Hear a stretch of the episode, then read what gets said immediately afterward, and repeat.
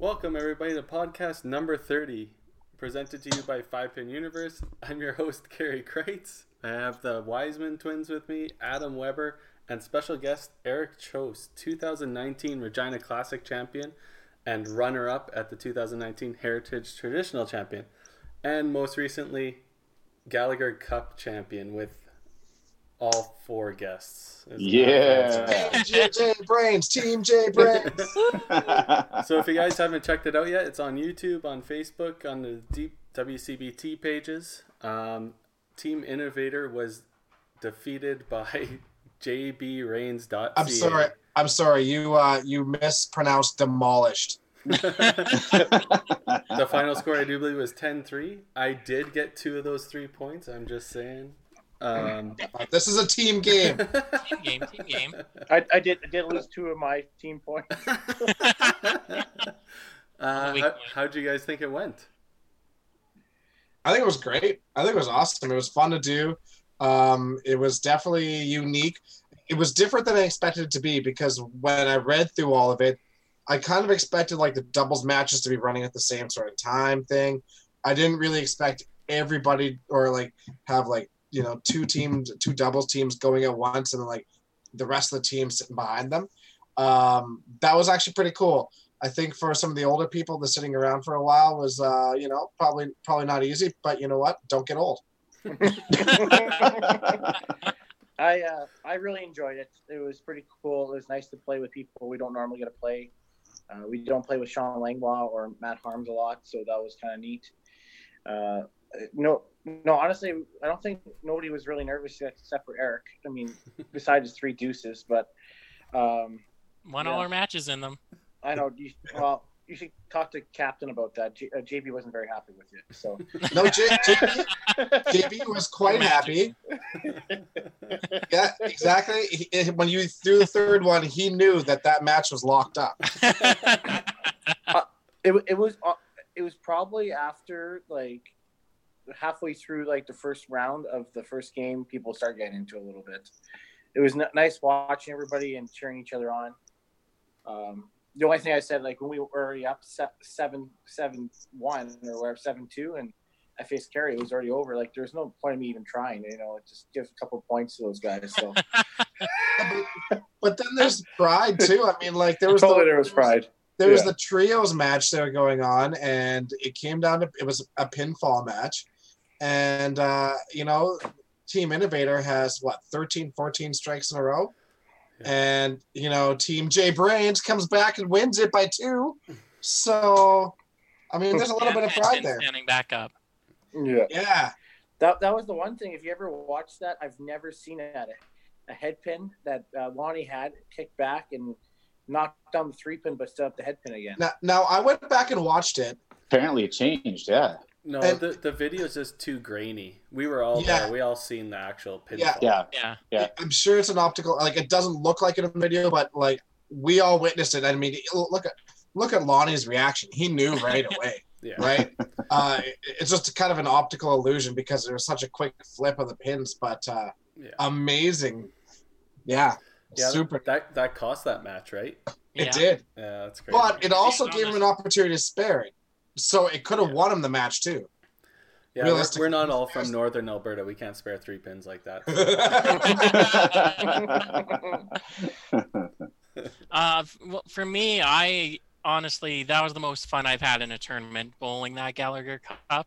Um, getting out there with all everyone that was on both sides, even it was the most fun I've had easily in a tournament setting like that. I've obviously never got to bowl with Tim on a team, never bowled with Adam really. Uh, most of that team I've never bowled with. I've obviously bowled with Dexter at nationals for masters, but uh, getting out there just a fun event with that many people all close together. It was honestly, it made that Friday just so special. Yeah, It was pretty cool. Yeah, yeah, ha- ha- definitely a ton of fun. yeah, having legends there, co- well, not really coaching you, captaining the team, setting up the matches, and then um, on our team having a chance to play with Tracy Smith, which I'm sure not very many of us ever had a chance for that. That was unreal, playing with a, a legend in our sport, especially in Alberta. Um, pretty intense. Uh, she seemed like she had a lot of fun. She was she was jacked up for a few matches. So that was it was um, very interesting. I'm I mean I'm super glad it ran really smooth. Just Yeah. I, my only suggestion for next year is that if once the teams are picked, get like a group weigh in and figure out which team weighs the most and then give them the dark shirts. so about three podcasts ago, Carrie asked me how I felt about the the Gallagher Cup, and I said the only thing I'm worried about is my shirt. And lo and behold, my uh, my shirt was way too tight. I don't, I don't know if Carrie had anything to do with it. Maybe a little bit of sabotage, but I uh, no, it doesn't Well, matter. did- like, well, it didn't sque- I- work. I squeaked it out. it, it worked. It worked on Tim. Uh, no, that's why I brought up the whole ball situation two weeks ago. yeah. Yeah. Hey, that, that's another thing. I weighed my balls. I don't know how many other people did, but I mean, you know, I just, I'm just saying. I'm just saying. I. But Well, you, well, you put up such a big stink about it. then, then it really the value really wasn't there anyway. So well, I found out. I found out my Manhattan's are actually five inches three six. So I didn't. I didn't. I didn't know they were that size. So yeah. I just. well, the one thing I definitely want to say is, you know, I wanted to thank both sets of coaches just for proving me right on exactly which set of twins were better, or which set of brothers were better. Yeah. So, because they, they absolutely crushed you boys. Uh, I couldn't hit the side. What am I? I pu- punched four straight times, and it's it's it's Scotch doubles. That that match is a disaster. It was, it was brutal. He, he gave me nothing. Like it was just. You're right. I gave you absolutely nothing. And then, but the piss off is the game before. You know, we're coming up to the very first game, and I buried two shots at ten, which I I thought were absolute money shots, and they were both corners for us to lose. It is what it is. What it is. Bowling is a funny game. We still won. Yeah. two. Yeah. Team sport, guys. Team sport. Absolutely. had had a chance to, to listen to a little bit of the replay today, and uh, the uh, the commentary was, was really good as well. Like Shelby and, and Rob were, were really good. Really, really good. um, really good banter back and forth, and, and obviously so some good technical you know discussion there as well. Um, I, I know going into that that first match, uh, there was a little bit of nerves because you definitely want to to come out and, and you know put your best out there for your team and doing all that stuff, and uh, it, it- everybody came out and it, it was like really really relaxed. I, I was actually shocked how relaxed everybody was uh, until about the seventh or eighth frame and then everybody started kind of tightening up and hey we're, we're actually in a match here right so Mhm. uh, for first match came down right to the end which was a lot of fun and um, se- second match uh, It pretty much came down to the was end. was It was the same, same idea right and so right? Yeah. yeah, and So- then you know ha- having a two-two after the first four was a- absolutely perfect for for the format and exactly I think what everybody wanted Yeah. and uh, think thinking you know it's maybe you know end you know eight five seven six something like that Yeah. uh, then, then we just kind of ran away Yeah, but in all fairness, there was only two matches. The last one in, in the doubles match with me and Dexter, that we got that was out of hand. Otherwise, the last Baker's one and the one me and Dexter were in. Otherwise, everything could have been a coin flip either way. Yeah.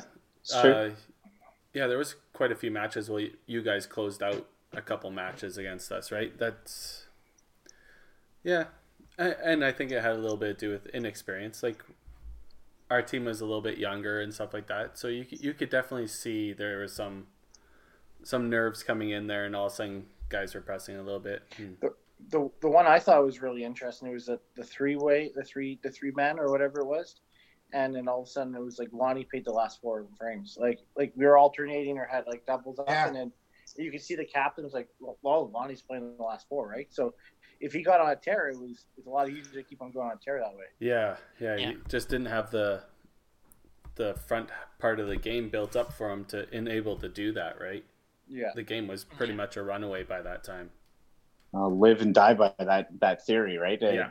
yeah, exactly. Tracy could have came out and you know threw a triple, and and all of a sudden they're off to the races. And especially in a Scotch uh, doubles format, it, the other team's just kind of seeing the triple up there and you know getting a little bit tight, and they're just running because they're actually running frame by frame. Uh, they, they yeah could could have worked out really well for them as well. Yeah, could have went either way, and it uh, didn't pan out this time. So maybe next Yeah. time. Maybe next time. I, I like great- the fact great that, event. uh, some of the matches we had a little bit of strategy. I, I don't know if it's like, you know, bad sportsmanship or not, but you know what? We're we're, we're getting in on a bit of a run, and it's like you know pinfall, and uh, it's Baker's. We're not moving, swapping lanes or whatever. We're throwing strikes. We're gonna keep going. Put the pressure on, right? I like that. It's strategy. Yeah, it was more of a fun event though, right? I there was It's a more little fun when you win. yeah, but there was a little a little bit of little bit of I don't know. Some people weren't too happy with that, but like you said, it is strategy, and you guys wanted to win, so that's the way. If you gotta do it, you gotta do it. We were never too far ahead though. We like at, at max, I think we're a frame or two ahead. Yeah. It wasn't like we ran Yeah. six frames on you or something like that. No, no, for sure. Shake and Carrie- bake. Carrie, I was going to ask you. So our, our doubles match, uh, it was uh, me and Gary versus you and Vic. Yeah. Uh, I think I was just finishing up the ninth frame. I think at a right corner, and you jumped up right away. And I'm assuming probably that strategy side to go try to throw that strike, put even more pressure on, Yeah, type, type thing. that was uh, because it happened in the sixth frame. I think Vic was. I'm not sure what happened. I was still bowling the frame. Gary went up and threw a couple. So then, I kind of thought of using the same strategy later in the game. Yeah. And obviously, I went up there and I plowed anyways. But, um, yeah, same thought process, right? Yeah, Yeah. Yeah. Yeah, you throw that strike, all of a sudden there's a little bit more jitters on, on my corner spare Yeah. uh, in a really tight match. Uh, you don't get the strike, and all of a sudden now it's a little bit easier to pick Yeah. that corner, right? So Yeah. again, live, live and die by the strategy. And I, yeah, Yeah. I was watching it again today, and for first thing I thought of, yeah, I, I would probably jumped up there too. Yeah. Uh, Yeah. I know, I know, Shelby and, and Bob Gallagher thought otherwise. They, they they didn't think it was a good strategy, but of course I was after you threw the head boot. So Yeah. If I if, if I throw the strike, then they then they applaud it, right? And, oh, yeah, in all exactly. fairness, if you listen to the whole thing, Rob's like, "Oh, I should have had my, should have read my cards. Oh, I should have read my cards." Not bad for first time commentary though. No, very good. it's, it's great. Yeah. Yeah. The the cup is a little sticky, so we had to clean it when I have a chance at work. So threw some fireball in Ce- it. but thank celebrated celebrated with the cup the way you're supposed to. With alcohol. exactly. Hey, I think that's good. So if it once again, if anybody wants to watch that, it is on YouTube page of the Western Canadian Bowling Tour, or also on their Facebook page. Were there any changes you wanted to see, Kerry? Uh, I think next year we're talking. Um, it obviously nothing's final yet, um, but we're thinking maybe doing 10, ga- 10 singles matches for the last round instead. So even if it, it's a runaway for the first 10 matches or whatever it is, the last 10 can still decide it, right? You never know. Um, the only problem with that is logistically for live streaming, it makes it pretty pretty impossible, right? Because you don't want 10 straight singles matches on the same set of lanes. That would take forever. Yeah. But if you could um, start one match on lane, like let's say it's at lanes one and two, three frames in, you start the next match on three and four, and then the live stream can catch the final three frames of each match moving over. That may be the best way, and then your commentary can commentate on the last part of each game. Or, you can do like two sets. So you're doing like, you know, 11 and 12, 13, 14 or something like that. And then Yeah. have uh, kind of kind of run five matches on each set. Yeah, it's just it's just hard. Um, if you're splitting four lanes on a live stream, you can't. With our current system, the WCBT, we can't put scoring for all four lanes on the same live stream. We don't have that technology yet, to, or the uh, the infrastructure to do something like that. Yeah, fair. So the easiest way is to focus on one set at a time. That way we can see the scores, we can see the bowlers, and then we maybe just move it down the line as the matches go on or something like that. But we got a whole year to figure it out, and we don't know where we're gonna be at yet. Um, could be at Heritage Lanes or one of the other host centers, but till that's decided, um, we have a year to figure it out. So A- any other formats that, that we're thinking maybe tweaking? Well, I think um, the trios just took too long. I think that will be going bye bye.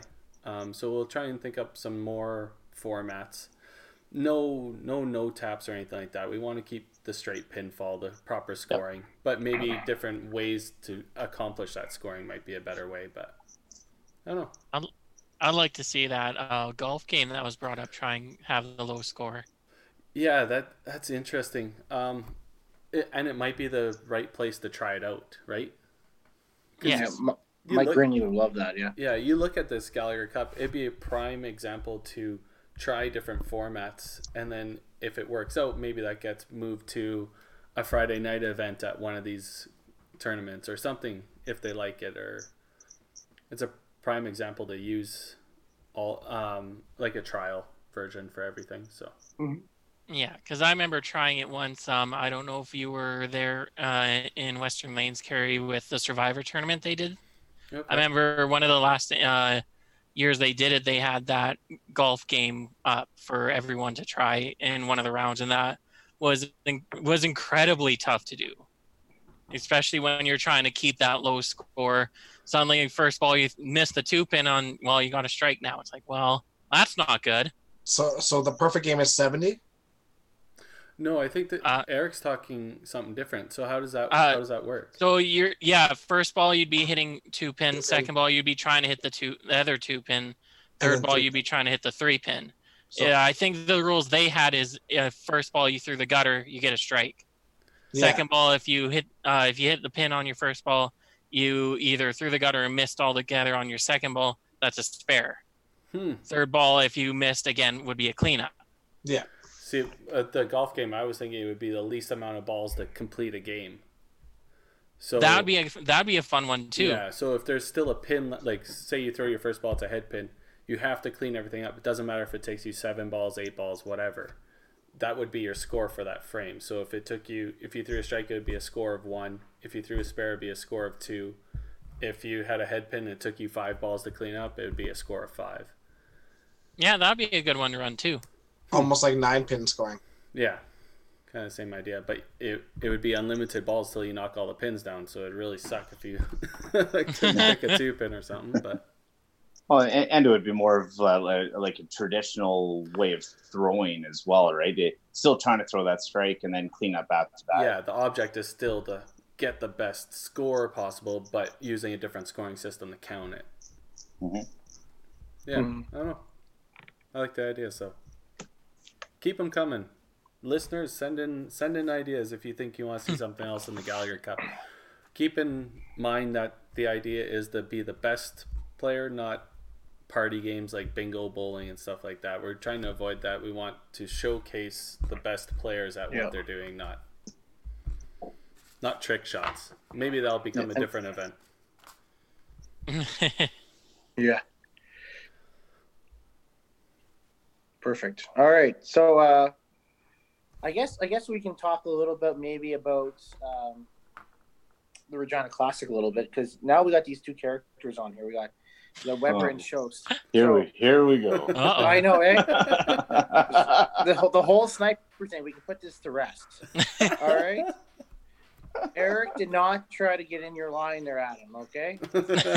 not not at all. I feel like Judge Judy right now. Okay. So I just I, I'm already aware of this. I personally think it's great strategy. We're talking about strategy. Great. it, it definitely worked. oh, it did. It I'm won't saying I wouldn't do it again. again. Guaranteed. Yeah, guaranteed. No, I, I- everybody knew that uh, there, there's nothing, you know, Intentional. at at least intentional about any of that. So, uh, and, and who knows if that's what it was? I, I could have gotten my toe. There, there's a whole bunch of potentials, right? But uh, I don't know. co- Coincidentally, I had zero issues with those approaches until that moment. So, but it, I, I, I know for a fact that, that Eric, Eric would have never done anything like that on purpose. No. That, that's not his his. It's not. It's not Eric. So No. it's just a, an unfortunate situation, and whether he had any part of it, either way, it's, it's irrelevant, right? So it's, if it's the- over. Yeah, if the listeners don't know what we're talking about, so Regina Classic last year, Eric Chose was playing Adam Weber in the semifinals on the A side. Yeah. On lanes five and six. Five six. Yeah. Um, getting up to the 9th, 10th frame, Eric threw a couple of huge shots, end up crossing to Adam's lane a little bit, fist pumping him. It was pretty pretty intense. Um, Adam goes up there. I think you threw the first shot, Adam. Then you threw. We're throwing for the second No. shot. No, No, I- It was the And I shot? still and I still found a way to plow on it. yeah. Yeah, he was throwing his first shot and ended up sticking and falling down. That's why we call it the Regina Sniper because it happens more than once at every Regina Classic. and uh, yeah, Adam ended up punching, losing the match to Eric, and Eric goes on to win the whole thing in the after that. But um, yeah, like Regina's approaches, you never know, right? Um, there's plenty of times people are sticking all over the place, and yeah, the the coincidence of it right after that specific time, it there could be a definite correlation, but it wouldn't surprise me if it wasn't related at all. yeah, Yeah. exactly. Yeah. A- A- Adam's shoes are in the garbage, so maybe that just tells you where that's at. They, they, they are they are now. I, I'm, I ended up uh, literally after I got back that Monday, I ordered a new pair of shoes. So just just in case, right? So it's, I, I- yeah, real unfortunate, you know, timing of it all. But uh, there, there's there's so many issues with those approaches. Like there, there's no break really in between. Uh, you're you're walking all back there. People are basically drunk at that point. You know, your final four of a tournament, and you know, who knows what anybody's stepping in. I, I- definitely know there was nothing on uh, on, on my slider uh, after the fact for sure. Uh, that's obviously the first thing I, I, I looked at and, and all that. But uh, it could could be very easily, you know, just get over over the shot just a little bit, and you know, there there you go. So That's what a lot of people don't realize. All the outside factors too. Um, yeah, there may be only four players left, but there's 80, 60 people behind you, all drinking, all partying, whooping and hollering, and there's de- there's debris everywhere, and it just takes a little bit to step in and back up on the lane, and you fall flat on your face. It, it reminds me a little bit of a poor man's uh, dart match at the O2 Arena there. Have you ever ever watched out there? People are getting yeah. slaughtered, or they're on their tables. People are getting kicked out. Yeah, that's exactly what's going on. Just, you don't see it behind the camera, yeah. Except no hot chicks. That's the hard part. no You could, no you ring wear girls. your, uh, you could wear your Gallagher cup to there, Tim. Maybe. Yeah, JBS has sponsored me a man bra probably too. it was pretty. It was pretty cold in there on Friday. but uh, but I guess with, with that whole scenario, like uh, you know, obviously with Eric on here, like I I have no ill will against you on any of that stuff. I, I know you would never do anything like that on purpose. Uh, unfortunate timing, just I dealt with it just way most people would, right? So just move on. So Oh, huh. But, Yeah. uh, Adam, I- I- Adam I just know you wouldn't have. Adam just has to wait a little bit to win another tournament. Oh darn. Unfortunate. Yeah. uh, Yeah, because I know? remember that match because the what the first game and a half, I was sitting up there right with you, picking up your towel, and then I you throw this six ninety double at me out of the gun. I'm like, well, maybe just stop being nice to him. yeah, I never never quite understood that either. But uh, I, I thought I knew you were just sitting there just to sit there, right? You, you usually do. But ha- handing me the towel is just kind of odd. But I, No, yeah, like the previous game against well, uh, once again, sorry, Joel.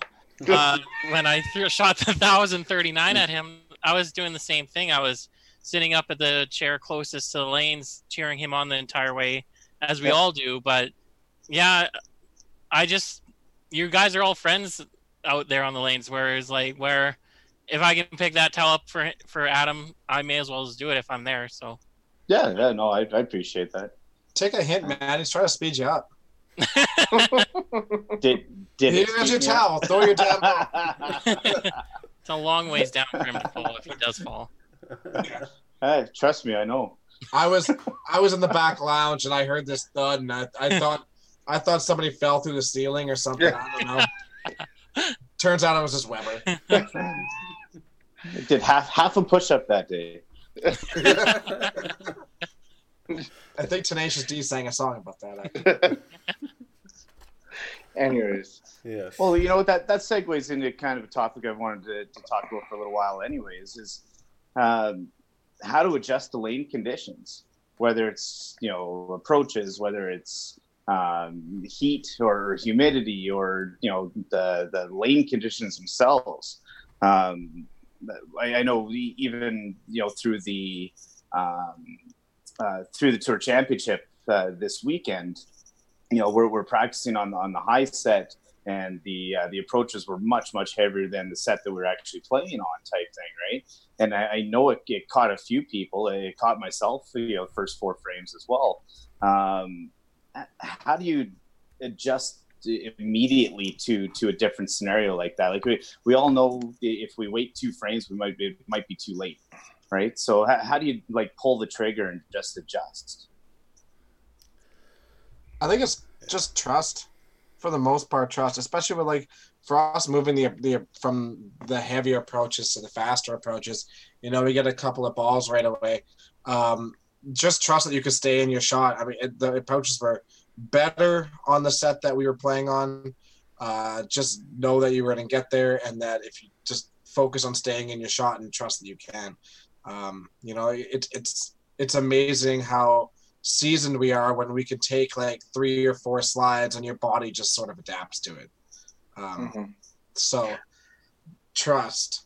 Yeah, I I'm okay with any of the like the approach conditions, um, as long as they're pretty much the same. I knew going in from the one side it was going to be heavier than the other side, so you already know in your head that that's going to be something different. Um, it'd be different if you know if five was different than six, and, and then obviously I would have more of a, a way to figure out maybe changing my line and stuff like that. But it's a matter of confidence, yeah, for sure. If, if you're if you're playing well and or if you have been around enough, you know how to drive through maybe a sticky approach or change your adjustment with your heel and slider or or whatnot, right? Um, yeah, just it, it just experience. Yeah, um, obviously taking practice slides or if you have a little bit of time to practice on that set before the match obviously helps a ton. Just going straight into a match with a completely different condition is tough. And obviously I'm going to abstain from talking about this a little bit because people will find out if it was good for me or bad for me when the thing comes out, but um yeah, it, it's extremely tough for myself because I, I rely on my slides so much um, usually, I'm switching out heels and and soles like that quite a bit. So um, to go into a match like that or go into a, a completely different set and you're not not knowing what the condition is going to be, make sure you practice slide at least. Try, yeah. and, try and get that feel early because you don't want to go up there and throw your first ball and it's a completely different reaction. It was funny because the one thing when you talk about your practice slide, like it's very I don't know since we played back at when we used to play at Bonnie on the wood lanes, right? Uh, I found each each lane was always a little bit different as, as time went on. And something I started a long time ago is if I'm moving sets, I'll take a practice slide first on each of the lanes, like when I'm up, just because you never know what's going to be up there, right? Um, so that's that's always been like one of my routines. So it, it might be a little bit weird, but or it honestly helps me a lot if if you're staying there, like the Gallagher Cup, for example we I didn't I played game four and obviously I got you know kicked uh, you know beat up real bad. And so I had to play like number nine afterwards. So it was a five or six match in between. And uh, so for me to go up and take a couple practice slides it kind of gets my legs into it a little bit I find. You even go up and practice slide on the lane you're not playing on even. Well and, and and that's the thing like you think you're playing a singles match you think that you know the guys that do it like a alternating like you like you hit the better lane. That's what happened. No, the left lane is not the better lane. Clearly not. You guys won all the matches on the other lane. And most of the other ones too. Hey, right? to, to be fair, we won everywhere. So. Actually, Terry, if you looked at it, we lost game two on lane six. We lost game one, uh, game three on, on lane 5 mm-hmm. and I lost on lane six. Yeah. So there we go. So, That's what I'm saying there's 13 matches. Yeah. So I mean, yeah. So there we go. sorry, what? Sorry, what are you saying? it's, it's, it's, even. All right. Well, here let, let me kind of throw a, a different kind of scenario. So, um, for maybe the, the, the players that are out there that don't have a whole ton of interchangeability, um, like with, with, their their shoes maybe they only they're they're kind of stuck on one maybe two heels or uh, they they don't have like the the the sawtooth like the sevens nines they're just on six eight. Is there any tips or tricks? Um, say you've got a really slow approach and your or maybe the humidity hit the center or something like that. Is is there any tips or tricks that you have for helping or or to slow down uh, a bowler as well? Yeah, I got one for fast approaches. I usually shorten my first step up quite a bit. I'll make it I'll make it half of what my original first step is, and it'll just keep me a little bit slower. Mm-hmm. And that Yeah. that seems to help with uh, fast approaches. Heavy approaches, I just That's drive harder. I don't, with with your S two, yeah. yeah. I guess that'd Um, be a good example of that just because I don't ch- change anything on my slider shoe. I have the one heel I use, and then I wear that. Uh, I believe it's uh, what the Masters uh, slip over sock with the slide on the bottom.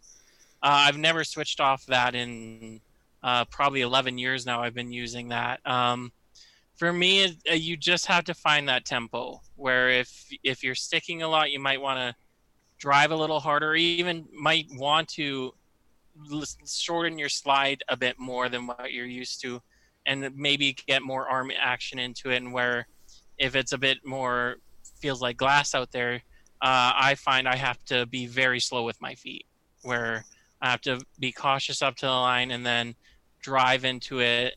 And if I feel something's wrong, I will try and just get as much slides in as I can get, uh, either in practice or uh, even before each uh, ball I throw.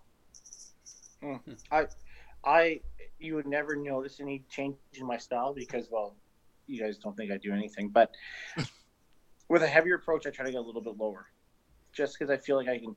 If if I if I do my normal like if I like any like if, say I was playing Heritage this weekend, uh, obviously I can maybe drive a little bit faster, drive into the line because you can you can trust the the pace of it, right? But if you're playing on an approach like we're on second day of uh, Masters National in Paris, it was heavier and you know it was super heavy, right? And even your first step was sticking. I, I end up just getting a little bit feel a little bit lower with my knee, and so a little bit more bend, so I can at least get a little bit lower instead of uh, instead of trying to do that. Yeah. So that's sort of my thing. I know if you're Yeah. talking to like a normal person. Uh, or normal coach out there, they would probably say move up or try to, you know, try to like, you know, not have so much of a drive. But each person's a little bit different, right? And you know your game most most often Well- than not, and that, that's what I believe. what what you're what you're saying makes sense, Tim. But I, to put it in a different way, when you get lower, you're likely getting higher up on your toes. Mhm. As opposed when you're when you're standing more upright, that's going to put more pressure on your heel, right? So that's that's going to make it harder to slide. Whereas if you get lower, you'll be a little bit further over top of your toes, so you'll be able to slide a little bit more. So that makes sense. Uh, me, I I have a hard time adjusting anything with my approaches.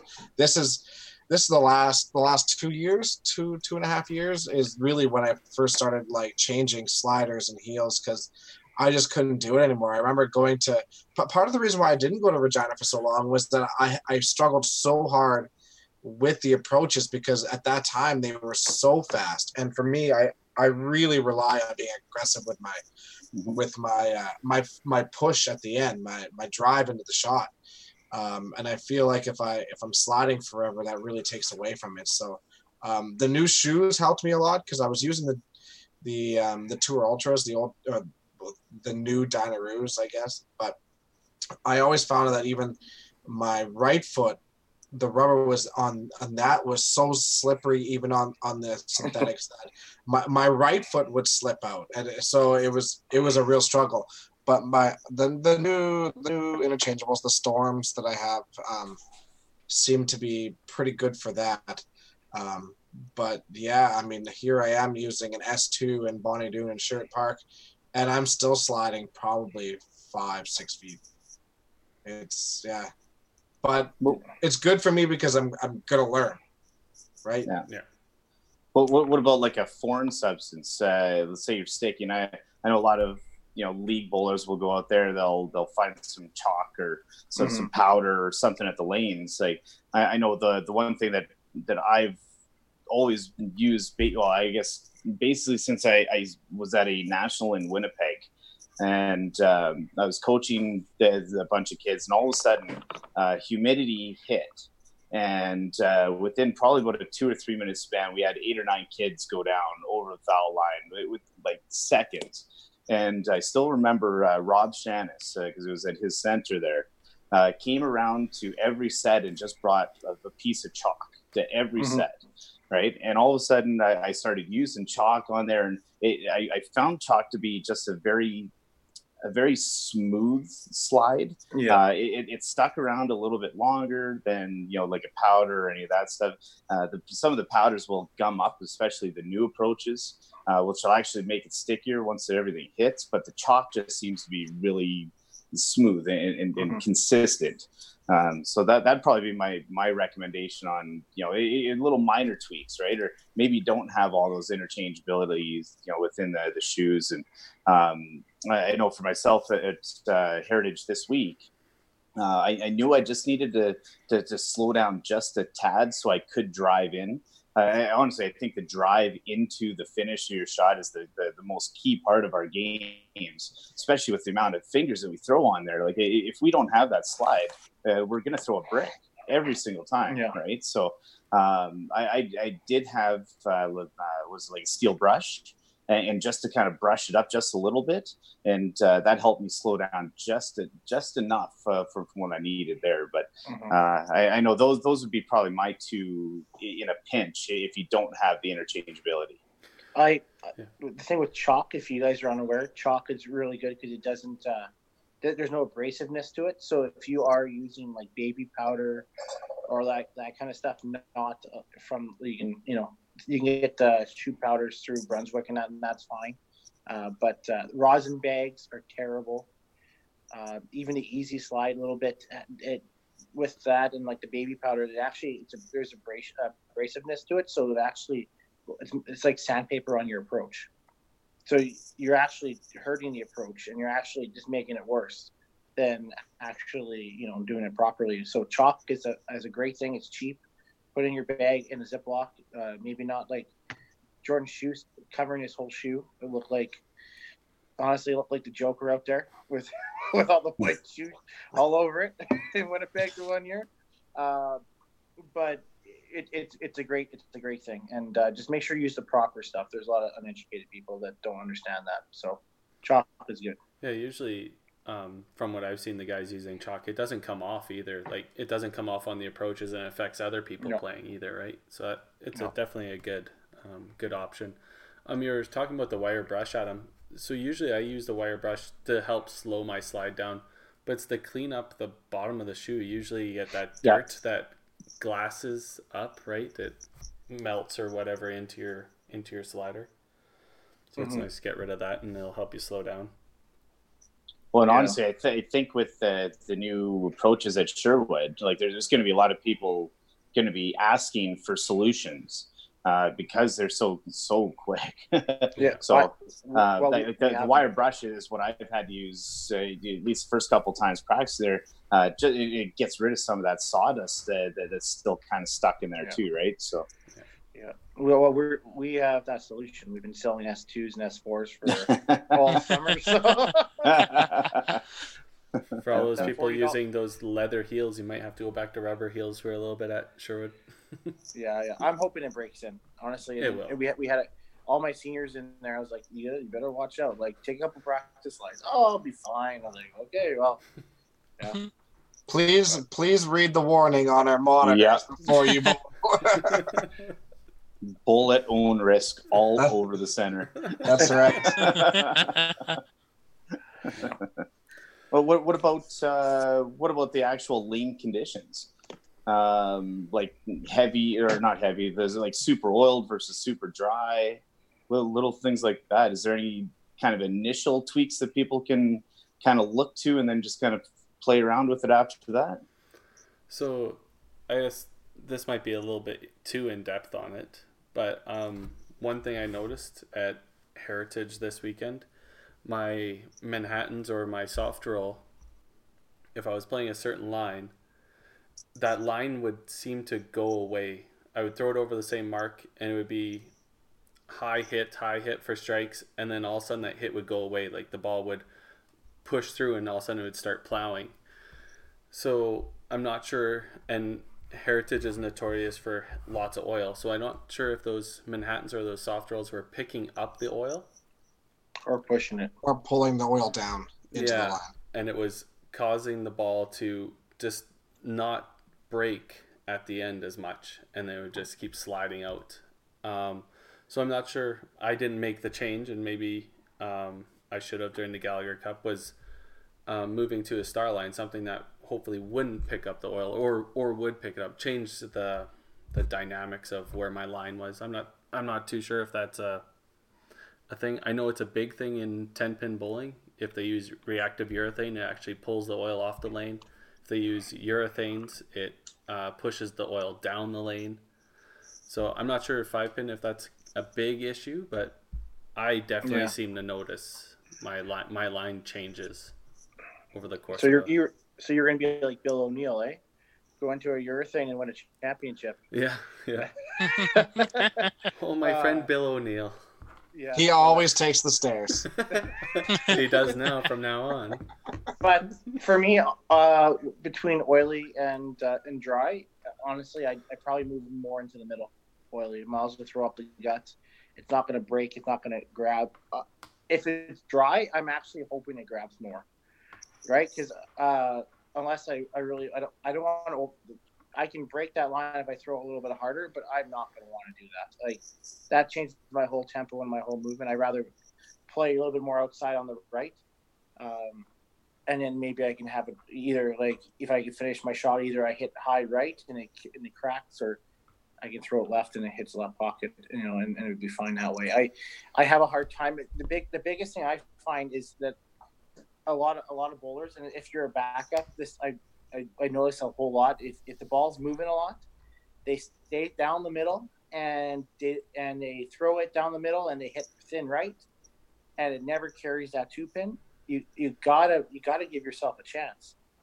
Uh, like you gotta put it more heavy on the middle. You gotta you gotta give yourself a chance because the reaction in physics, you're never gonna carry that corner, right? So depending on the ball and how it's rolling into the pocket, if it's dry set of lanes, you gotta find that line where it's it's going into it, not not against it or away from it, right? So that's my suggestion.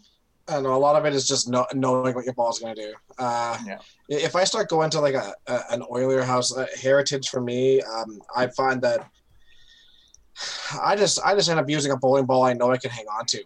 Um, it- it's so oily, ninety five percent of the time that you know I'll use my star lines, and I I know like you know even with a towel or whatnot, I get end up getting oil on my hands, or you know it starts getting a little warm in there, but like mixed with the oil on the bowling ball, I start losing grip. I, I can't I can't use them. So um, that, that's why I actually purchased the Manhattans is because you know they they don't seem to grab the bands the same way the soft rolls do, but the the grip is there. The grip is there all the time, even even in the oilier conditions, because you're not going to get the movement anyways.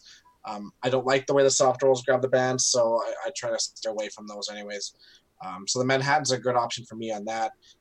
Um, I it's it's also yeah, just like I said, just knowing what your ball's going to do and what all the different bowling balls do. You go to a drier house, you, you tend to use the ball that's going to run a little bit straighter. But it's it's weird because you know depending on what material the lanes are made of will determine what bowling ball actually runs straighter. Um, we were just in in Quebec there, and we were on synthetics uh, in Paris, and I was using my Manhattans, uh, or was no, I was using my Cyclones, um, but the Cyclones are you know uh, about a an 80 uh, on the hardness scale, so it, it's relatively soft, so on the softer side, um, and I was getting you know a, quite a bit of movement because there was no oil. But then i switched i switched to the olympics thinking that you know what it's a it's a harder ball. Uh, I, I believe the olympics are around an 88 which is all, like really high on the hardness scale. But it's a it's 80% urethane. It's an 80% acrylic ball and a 20% rubber ball. And the way that the acrylic works on the acrylic is that ball just snapped. I was getting way more movement with a harder ball on the on on the synthetics than I than I did with the rubber. So um, keep that in mind too. Just you know, use your practice time if you have practice time. Uh, a big proponent of you know make ball changes in there. See see what they're gonna do. See how they're gonna react. See how they're reacting with the pins. What's gonna give you more splash? What's gonna give you less splash? What's gonna give you less blow throughs. Um, don't be afraid to try things in your practice. Use that time. Don't you just use that time to warm up. Use that time to find something that's going to work for you. Yeah, agree. That's what I actually did in Regina was uh, during my first shift with warm up. I have brought out my comets, which I'd been bowling both leagues in Red Deer and Bonnie Doon, and I'd been throwing really well. But as soon as I got to Regina, practicing throwing them is like it felt like the ball was completely dead out of my hand, where it didn't feel like I was getting no action at, at the end of the lane. So I said, well, this isn't going to be a condition for me to score with these balls. So I put them away. Last two balls of practice before we start, I brought out my tan and white paramounts, threw two strikes with them, and like, well, let's go with these, see how it goes for the shift. And obviously, I did well enough to qualify. And then obviously, I ran the rest of the tournament with it. But at the same time, um, uh, what was it, three years ago with the Open in Grande Prairie? Those lanes were haven't seen oil in what 20 years now, and I still use my comets there despite having burn marks all over them. Yep. But I think for me, with a dry house like that, I learned to move my mark. Where I was, uh, I moved my mark left because I knew with my backup, uh, if I didn't, I was going to be plowing probably right deuces like I was in Red Deer on this weekend. He also Yeah, made imagine- a ball change there, and all of a sudden it worked. So yeah, Yeah. ball change, smart. yeah, imagine if it was imagine if uh, Red Deer was dry there. Oh, you wouldn't have made halfway down the lane. yeah. Now, Dex, the, Don't- the one the one big thing that I made because I, I, I used the experience from last year's for for the, uh, the tour championship, and I had the exact same issue where balls are just just slipping out all the time, and you, you almost feel like you're, you're just trying to hold on to it and just almost push it out there, right? So the the biggest change that I've I've made this year is that I, I grabbed one of those puff balls. And uh, they, it just kind of just dries the hand out just a little bit, and even with those star lines, all of a sudden I, now I'm able to finish a shot. So e- even from uh, from the Open Provincials, where the balls were were still running dead straight the whole time, uh, I ended up moving a board inside there just to basically just try to hit the pocket on my same line. Uh, this weekend, uh, I was still playing my normal shot that I was playing at Sherwood last year with lots of break, but all of a sudden now you can finish a shot. So i- i- if you are having issues with uh, you know balls slipping out and uh, yeah, especially at like a, a national event now, uh, where the humidity always seems to be there and it's just a little bit warmer out there, everybody's sweating a little bit more. Uh, try one of those puff balls and uh, you'll probably be amazed with uh, just how much more fingers you, you can still finish a ball. Yeah, I think it's something I'm gonna I'm gonna try, but I I, I want to try it beforehand. I want to like you know use it on a relatively regular basis. yeah, Um, it's just not something that I've ever really trusted.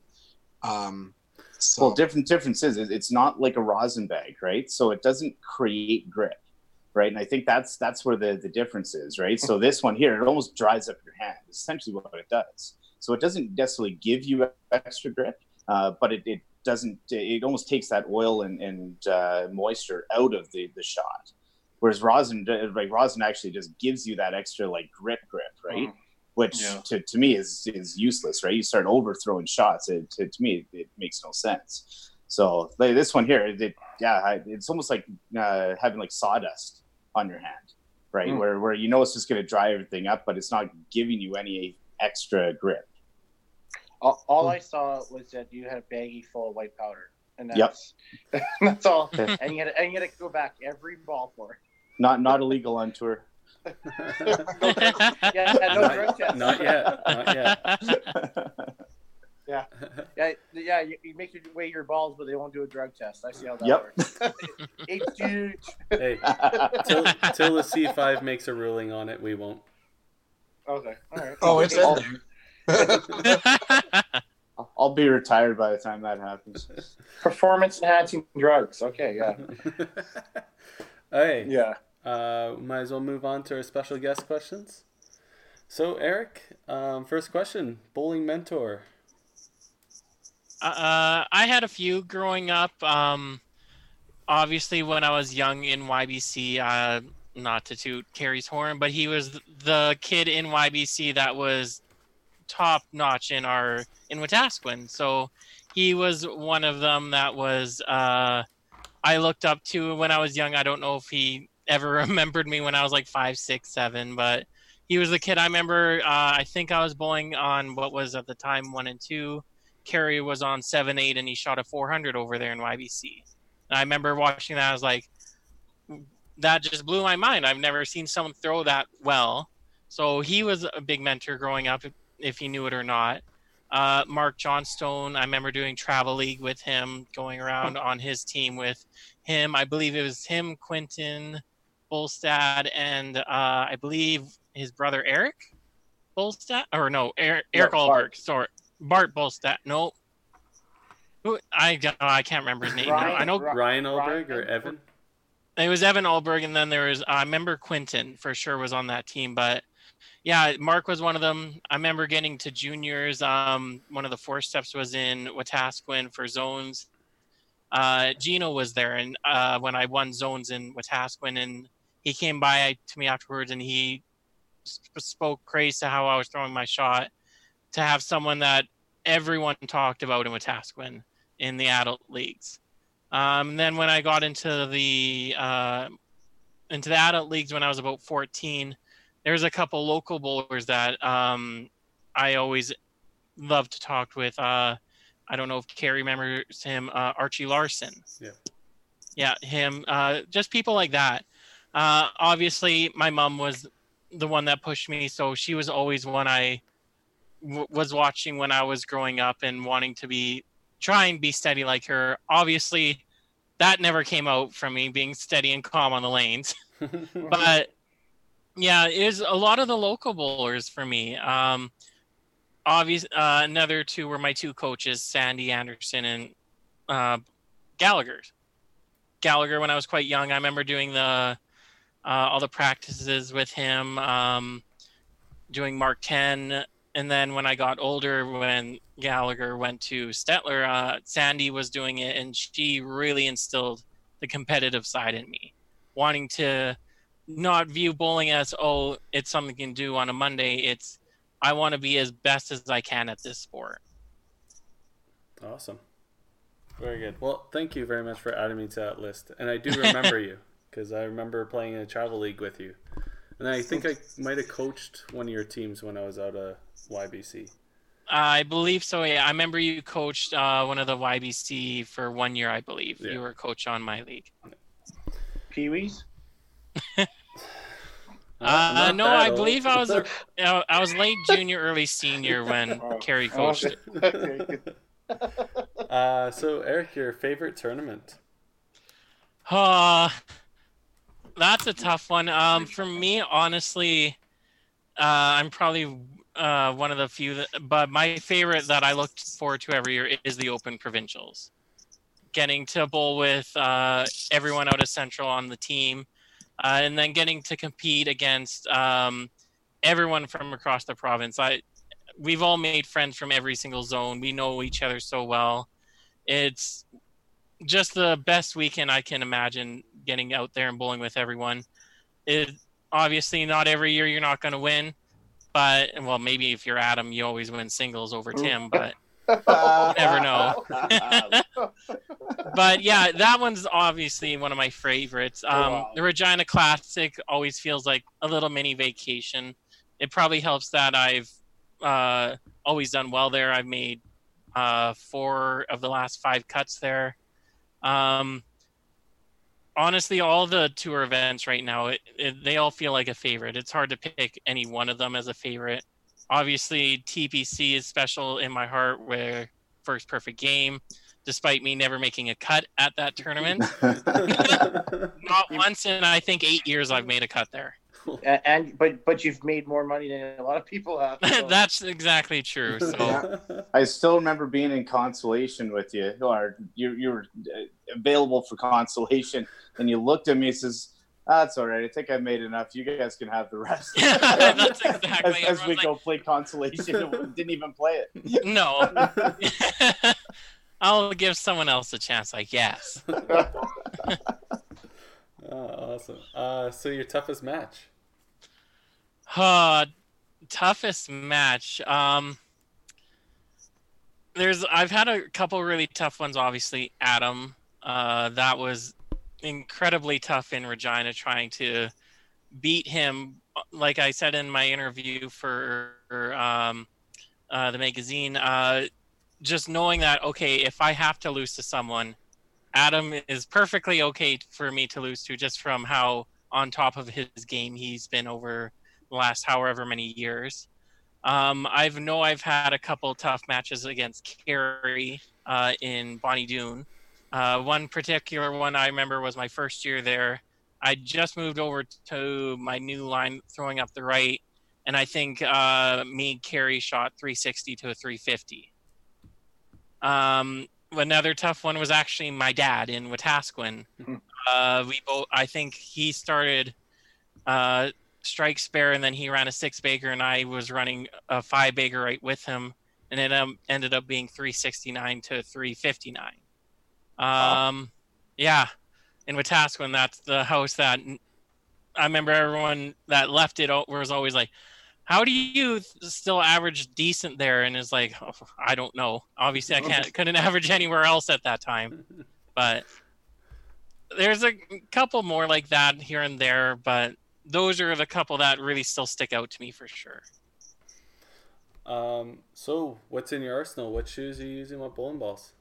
Uh, I have the SSTs. Uh, I got when I was 16. I've been using them since.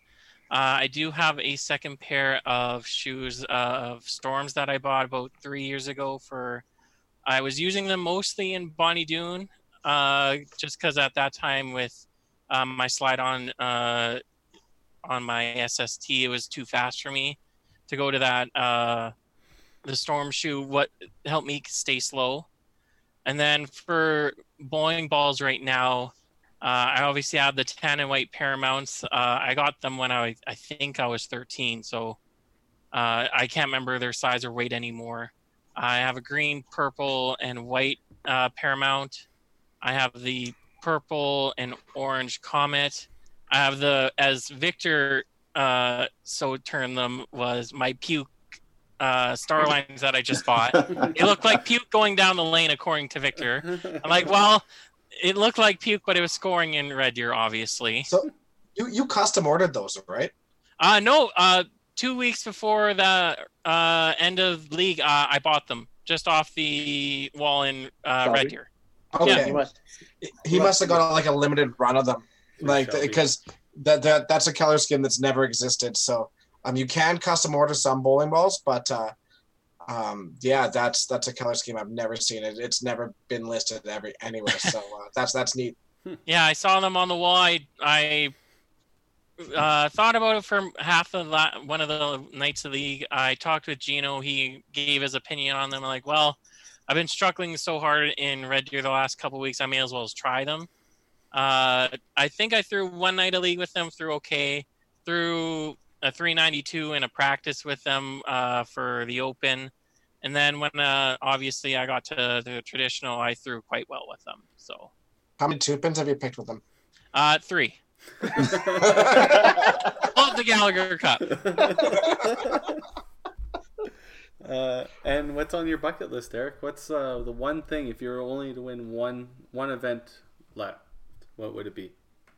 Uh, that one's pretty tough for me. Obviously, I've accomplished far more than I thought I would by my age with what I've done, but I still would like to make a singles nationals, either Masters or the Open. Uh, if I had to pick one, um, I believe I'd have to go with the nationals, just as I feel like that one would be tougher to make to just how deep our talent pool is You when we bowl Masters. Masters, yeah. Okay. Yeah. Just how tough it is to make it there. Like I remember the one year I made the team going into the last set. I know it was down to me and Tim basically to make it there and I I was so incredibly nervous. I felt like do I want to make my first nationals as a single or do I just want to go as a team? And obviously I couldn't just throw for try and make the team.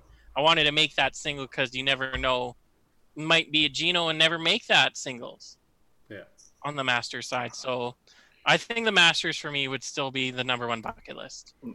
the the sixth event was a Toppler, and uh, Yeah. it's it's, it's tough trying to trying to get your points, not so much your pin total, but your points, because we already had the pin total locked, and it was just okay. Well, we're trying to go up the ladder, but it was just so bad there. Yes. Somebody shoots 250, they're moving up. Somebody shooting like a 170, they're, they're only dropping them one. Right? It was just weird. It was just a weird event. Yeah, I knew I had to be a little more sharp going into those last two, just because I believe you had the better, uh, the lower tournament to work off of. Yeah. So I knew I needed to place high in either uh, Paradise or Toppler. I I knew I think I improved one spot in Paradise, but Toppler ended up being Toppler. That's all you can really say about it. Yeah. Albertans will know. yeah. awesome. That's good. Um, so I know Adam usually brings this up, but what do you? How do you feel? Um, the sport the direction is going in. What w- what would you do to improve the sport as it's going right now? Uh, for starters, I think the WCBT has made this sport so much more competitive. Just looking back four or five years, looking at the cut lines back then is like, I remember Red Deer used to be 1970 for a cut line. I remember uh, Calgary being with the 40s was like a 1950. And now every tournament seems to be you have to be over 2100 easily just to have a sniff at making it unless you're Regina or now what TPC was last year, but hard to say what TPC will do this year with the new lanes. 2030. Yeah. Yeah. but I, I just felt like the tour just added that extra level to what people are there for, where they get that little bit more competitive, where I want to make that tour championship. I want to go bowl on camera. So I think the tour has made our sport so much more competitive than what it used to be, at least when I got into the scene. Um, make it better. Um, it's it's hard to say with everything you've done so far. It'd be nice to see the smaller centers get in on this a little bit. Maybe with like where tennis, where you have the four masters, where it'd be nice to have those the lesser tournaments where you could earn a little bit of points. Obviously, not giant, a lot of points you could get out of it, but if you go and you have like at least 10 people off the tour that go and throw there, and if they have to at least win it, not be the top tour place, or if that could be implemented with like uh, Heartland Bowl, uh, Vegreville, even if Rocky or any other little house across Alberta, Saskatchewan, even Manitoba or into BC, if they could get in on that, that'd be just to top onto what you have already uh, started. Yeah, uh, it's kind of funny that you brought that up. That's been a topic for the last couple of years. Is you have these four majors, and then you have whatever a set amount of ATP 250s or whatever they are Mhm. to fill the season with, and then you use your best so many of those and your four majors, and that becomes your tour points for the tour finals at the end of the year. It's Yeah. definitely been a discussion. It's um, just coming up with a system where you can get the proprietors on board and where you can get your out of province players, like your BC players, your Saskatchewan players, your Manitoba players, to have enough of those small tournaments that makes it worthwhile for them to come out to the majors. Even though we've created a system where they're probably going to come out anyways, would that help benefit? Would it make it better for them to come out? I, I don't know. Yeah. I, I think I- we were just like trying to piggyback off of tournaments that already exist for it, right? And then and then that just gives them incentive to try to come out to the other WCBT events because maybe they did well in this small tournament, gained some points, and decided to, you know, okay, well let's go to a main event. You know, they also Yeah. probably want a little bit of money so they can afford Yeah. to do. Yeah. Mm. And I, I think it would also, in the long run, probably help some of the smaller centers with these tournaments because you might get an extra five, ten bowlers going out to them. Where you might get some of the people from Edmonton, Sherwood Park, uh, going out uh, to Vegreville, uh, some of the southern uh, people out of Calgary, if there was one running like Medicine Hat or any of the smaller houses around there. Uh, if you get those couple more bowlers, that's just more people in their house. So Yeah, we might see that the smaller centers actually start pushing the WCBT a little bit more. Because of their involvement. That being said, I mean, I think our I think our social media presence is pretty decent for the most part, being like all four events or the WCBT be, between the four five yeah, you know entities. It seems to be constant state of mind. Yeah. it'd be kind of I- neat to have like uh, you have those tour points for those small events, and then the winner gets a spot at the next major, wherever it may be. They would have a, a free entry into that or something like that.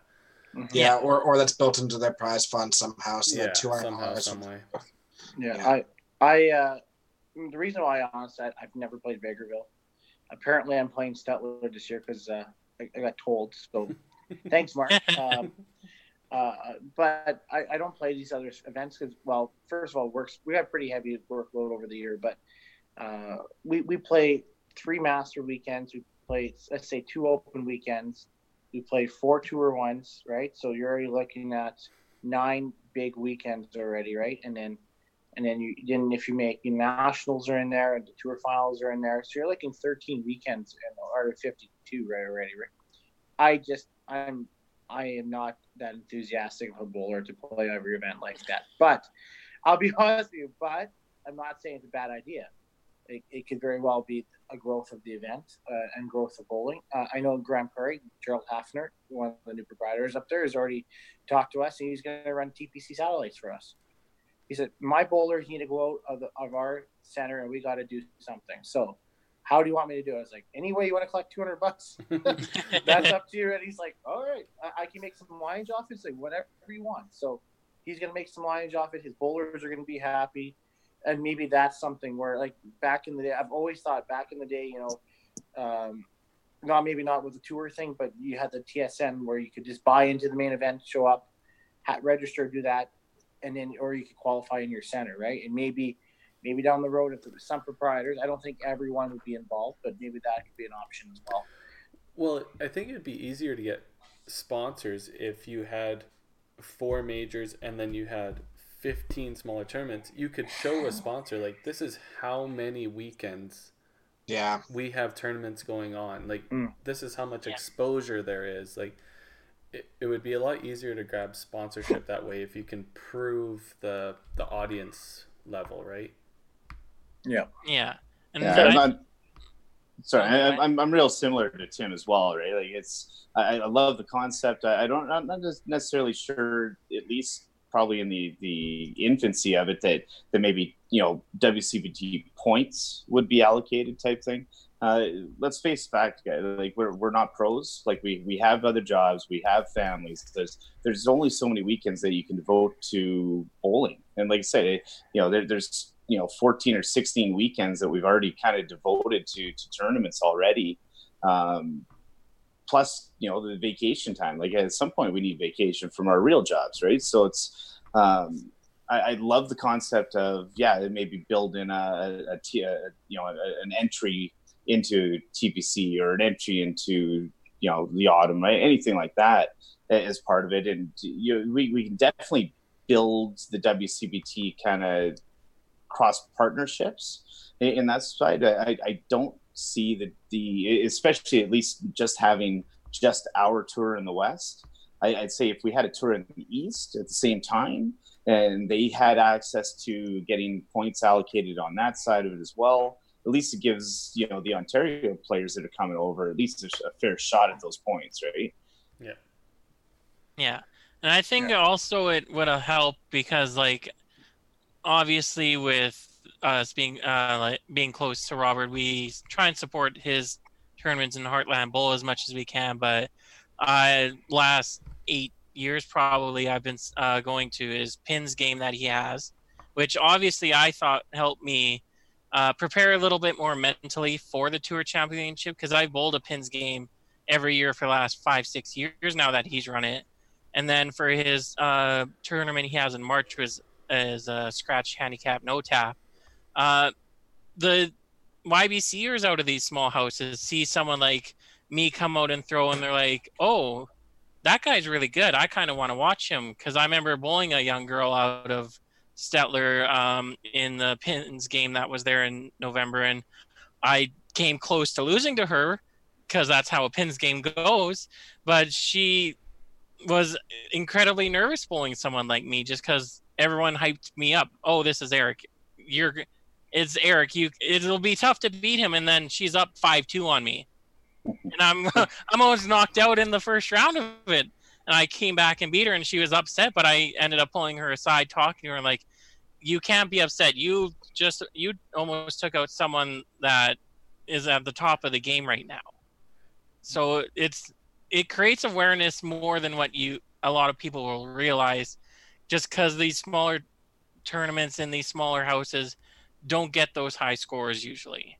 Yeah. I, I, I think what you might see is you, you might see a lot of uh, call them like local pros uh, supporting that region a, a little bit more. Yeah. Uh, like I, I try to get out to, to everything that uh, that Sherwood does because it's local. It's a Sunday morning. It's two three hours. I can still spend the rest of the time with family, do all that stuff, right? But for me to drive to Vegreville or me to drive to Stettler and um, you know to, to, to, spend that extra time, I'm taking a, a, weekend away essentially from my family time on top of everything else, right? So it's trying to find that balance. Mm-hmm. Um, yeah. or, or I totally would. Like I, would love yeah. to go, you know, support support Heartland as, as much as I could, or you know, the Vegreville, or e- even up to GP now. Like I, would go support Gerald as well, right? It's, yeah.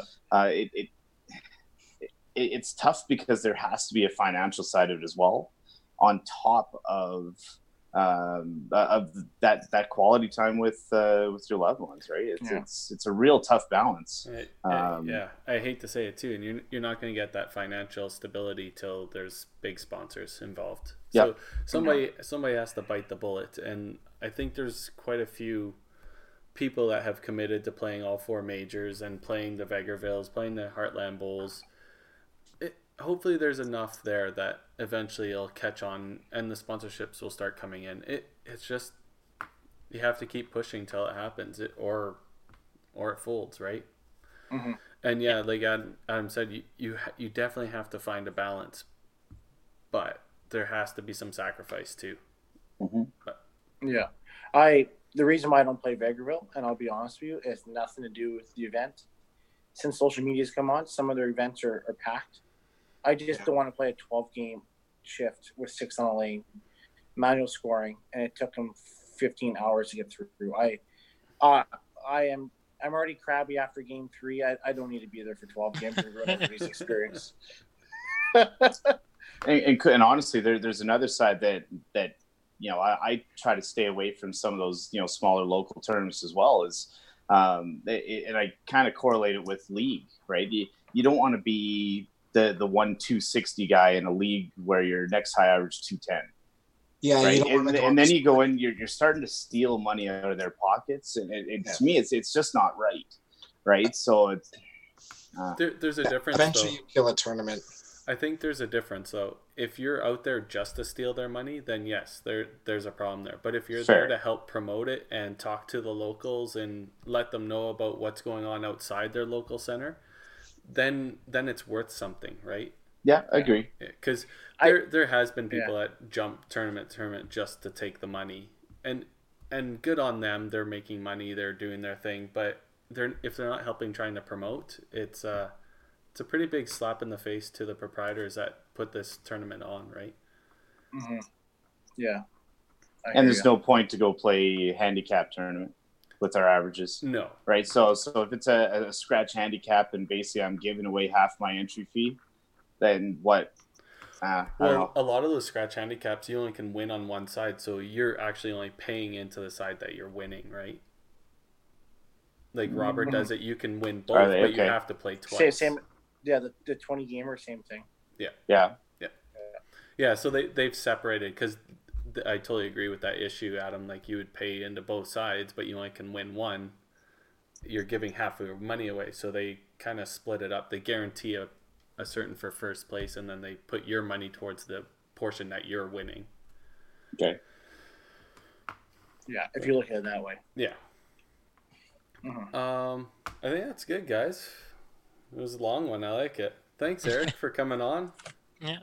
Um, obviously. Thank you for having me. Yeah. Yeah. Good luck with the upcoming season. As everybody will know, you'll get to see the episodes hopefully in mid September from the Tour Championship. uh, it was pretty exciting. There were some really good matches. A lot of them came down to the tenth frame, which was exciting. Yes. Yeah. All right. Hey, and we didn't mention you know who. and we will not mention him. we, we, we got through. All right, guys. Have a great night. yeah. Thanks, Eric. guys. Thank Yeah. you.